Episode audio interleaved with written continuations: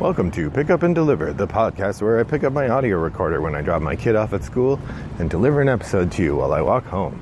I'm Brendan Riley.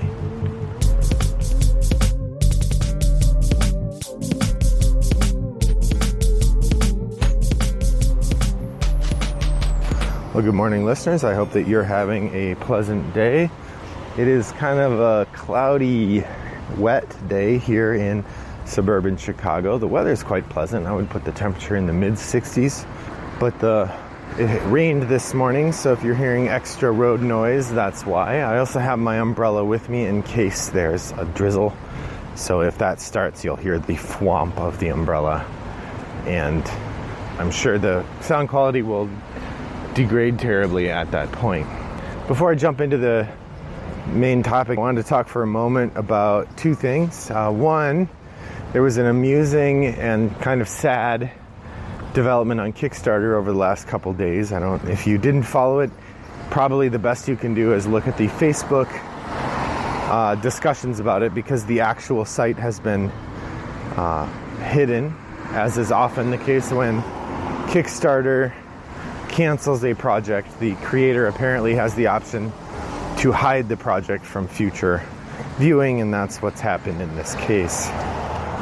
So it started a couple days ago when someone posted a Kickstarter for a game they were calling Game of Thrones the card game. Now, to those of us who follow the hobby, the idea that somebody was kickstarting Game of Thrones the card game seemed a little unusual since uh, Cool Mini or Not and Fantasy Flight have the rights to Game of Thrones, at least as a book. The um, Fantasy Flight has the right to Game of Thrones in board game and card game form, and I believe uh, Cool Mini or Not has the rights to miniatures based games. That's what the they have the Song of Fire and Ice miniatures game. Neither of those uses the art from the TV show, but this project, at least at the beginning, specifically said it was going to be not using images from the TV show. It quickly became clear that this Kickstarter had been launched by somebody who has no idea about the board game hobby in any way. They don't know how games are produced, they don't know what to expect. The graphic design that they had was abysmal, the gameplay looked weird. Um, and very quickly, people started calling scam or troll. Uh, I looked over the project a little bit, and I, I thought it seemed more like a deluded person who just didn't know what they were doing, rather than a legitimate scam. Mostly, I thought it seemed too poorly done to be a scam.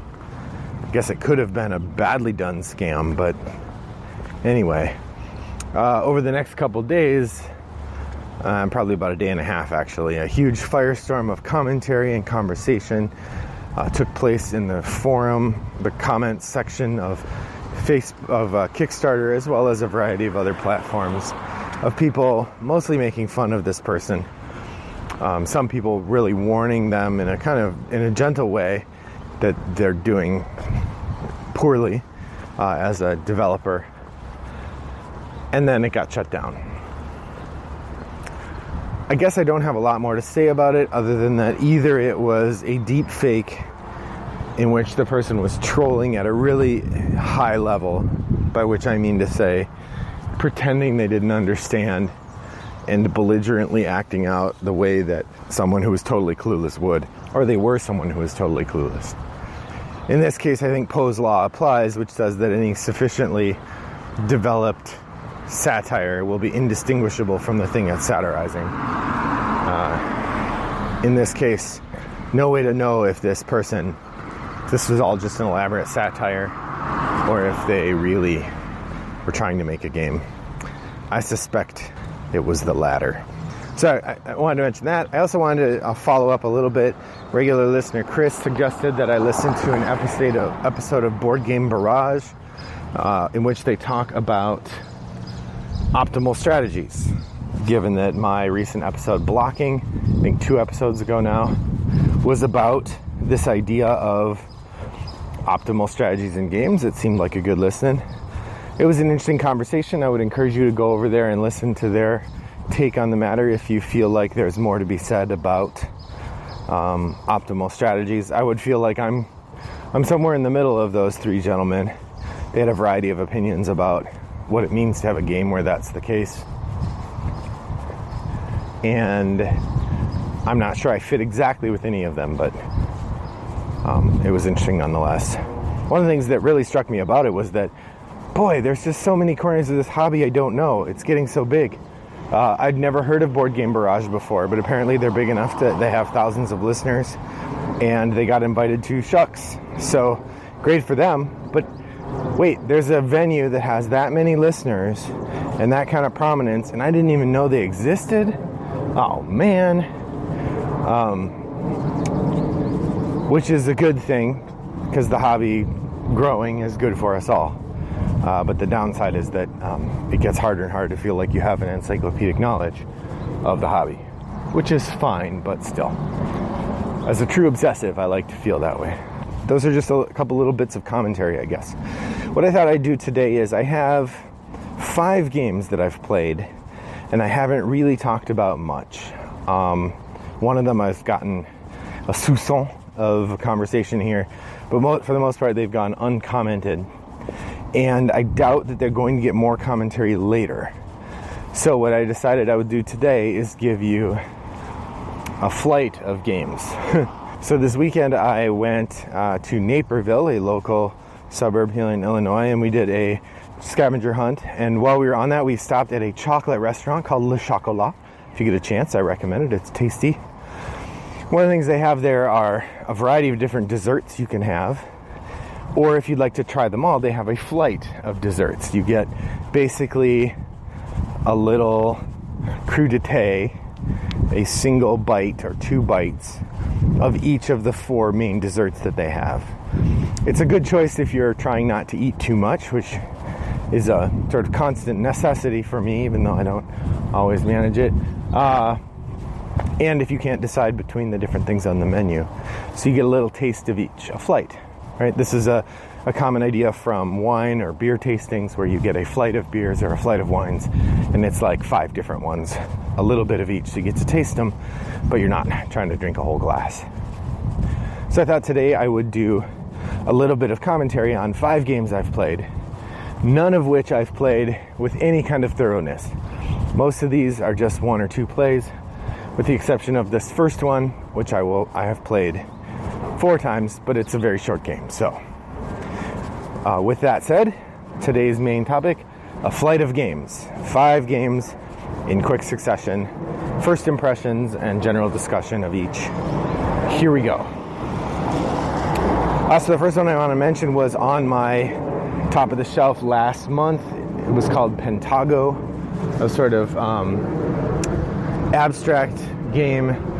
I mentioned it a little bit, but I thought I would take a moment here to talk about it more basically you're trying to get five uh, marbles in a row and you do that it's a, a, six by six grid of marbles and each three by three quart- quarter of it can turn. And so you get this interesting effect where you play you have to play a marble of your color there's two it's a two player game and then you turn one of the quarters and your goal is to get five in a row. It's a interesting game that in the first couple plays basically somebody wins by surprise because neither of you is used to watching for for depth, and so somebody will do something you just didn't see coming. Uh, I've played about, like I said, uh, five games of it now. Actually, that more like nine because I usually play best of three, and I think I've played it three times. So now I'm starting to see some of those patterns ahead, as are my opponents. So then you start to build two turns out. I can totally see how this would be a, the kind of game where if you played it very often, it could actually get pretty in depth pretty quick and be a lot of fun. So that's Pentago. If you run into it at a Goodwill for $2, I would say it's worth the purchase. Um, okay. So, uh, second game I want to talk about is Too Many Cooks by Reiner Knizia.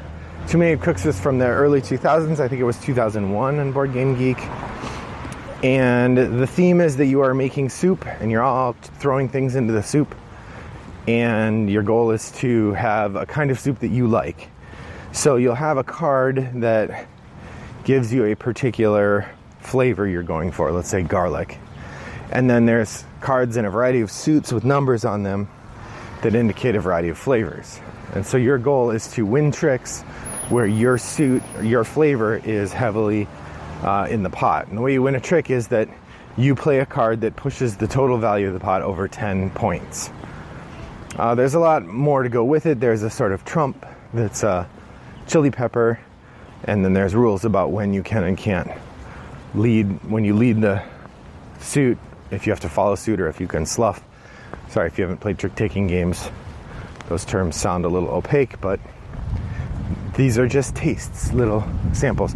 Too many cooks. It was a it was a nice filler. Certainly a game I'd play again if asked, if requested. But I'm not going to go buy a copy. Uh, so that was Too Many Cooks by Reiner Knizia. The third little um, sampler game that I got to play that I wanted to mention was Minecraft card game. It was called it's called Minecraft card game question mark, which is a weird name. Again, this is another Goodwill find. I got it because my son likes Minecraft, and I thought maybe a Minecraft theme game would be up his alley. It's a pretty simple family style game. Uh, it is set collection. Your goal is to mine resources, and when you take the resources, you uh, you either take resources or you spend them to get cards, and the cards are worth points. Each card also has a power that you use to get to get more cards. The randomizer element is that there are three decks that you mine from, and you can see what you're mining, but there are some creepers hidden in the deck. And when you mine a card, if you reveal a creeper, then everybody loses a card. Uh, it is a randomizer in that it disrupts your plan, but it's a gentle randomizer in that everyone loses a card, not just you. So you don't get screwed by luck the way that you might in another game where you could draw the thing that ruins your hand. It's a fine game. Again, not a game I would seek out, but I'm sure we'll play it again because he liked it. It took about 10 minutes to play, which is the right length usually for my son. So that's Minecraft card game. I have two longer games that I got to play. Again, just a brief soupçon of each. I'm sure they at least I look forward to playing them more and maybe coming back with a longer episode. But I got to try Notre Dame, the Stefan Feld game. I have this on my shelf of shame, which the way I mark my shelf of shame is that if I play a game after I've bought it, I get to mark it off my shelf of shame, even if I didn't play my copy. So, having played someone else's copy of Notre Dame, I still marked it as played uh, because it is a game I have played and I can decide whether I want to keep it or not. Uh, it was good. Uh, really interesting choices all around. There are a couple different sort of economic elements that you really have to pay attention to. If you short yourself on those, uh, you really get stuck. Um, an interesting game, I think on a third or fourth play, it would be very fun. On the first play, uh, mostly I was just kind of figuring out how it worked, and then it was over. Nice and short, too, not one of these two hour uh, slogs a nice 45 minutes or even less. I imagine if you'd played it a bunch of times, a half an hour would not be out of the question. So that's uh, Notre Dame and by Stefan Feld and Ravensburger, I believe. And then the uh, fifth game I wanted to mention is A Thief's Fortune. This is a game I've had since January. I've read the rules a number of times, but I hadn't gotten it to the table yet. A Thief's Fortune is a drafting game uh, where you are drafting and putting cards into a kind of future, and then you can put them into play when you decide it's most optimal. So there's a number of interesting choices to be made in the game that you have to kind of go back and forth with. And it makes for actually pretty interesting play. That said, the game's a little fiddly, feels a little underdeveloped. I guess is the best way to put it. And some, a lot of the cards feel kind of samey. Um, there are an awful lot of events where you do this thing, you get two points. They're all do this thing, get two points. Most of the cards are do this thing, get two points. So that part's a little underwhelming. But as a as a puzzle, it's really interesting, and I can see how people who played it a few times and got good at it would be really able to develop an interesting engine. Um, so one of the aspects that's unusual about it is the idea of the future play, where you put a card into play and you get it later. Uh, the second aspect that I like is the drafting. When you're drafting in the game, you just pass along two cards. You don't pass along your whole hand. You pass along two cards every time. So in the last phase, you're passing along the whole hand before you pick one and discard one. But it's just an interesting little twist on most drafting games you pass along the whole hand. So if you see two cards you really want, well, too bad for you. Uh, this game allows you to keep that second card, but you'll have to pass along everything else that comes by until the hand is down smaller. So uh, that's a Thief's Fortune. Pretty entertaining. Looking forward to playing a bit more and understanding the depth of it. Uh, and that ends the flight of games and also ends my walk. So uh, pop over to Board Game Geek Guild 3269 and give us a taste of what you've been playing lately uh, or anything else that's on your mind. Thanks for joining me today. I hope your next walk is as pleasant as mine was. Bye bye.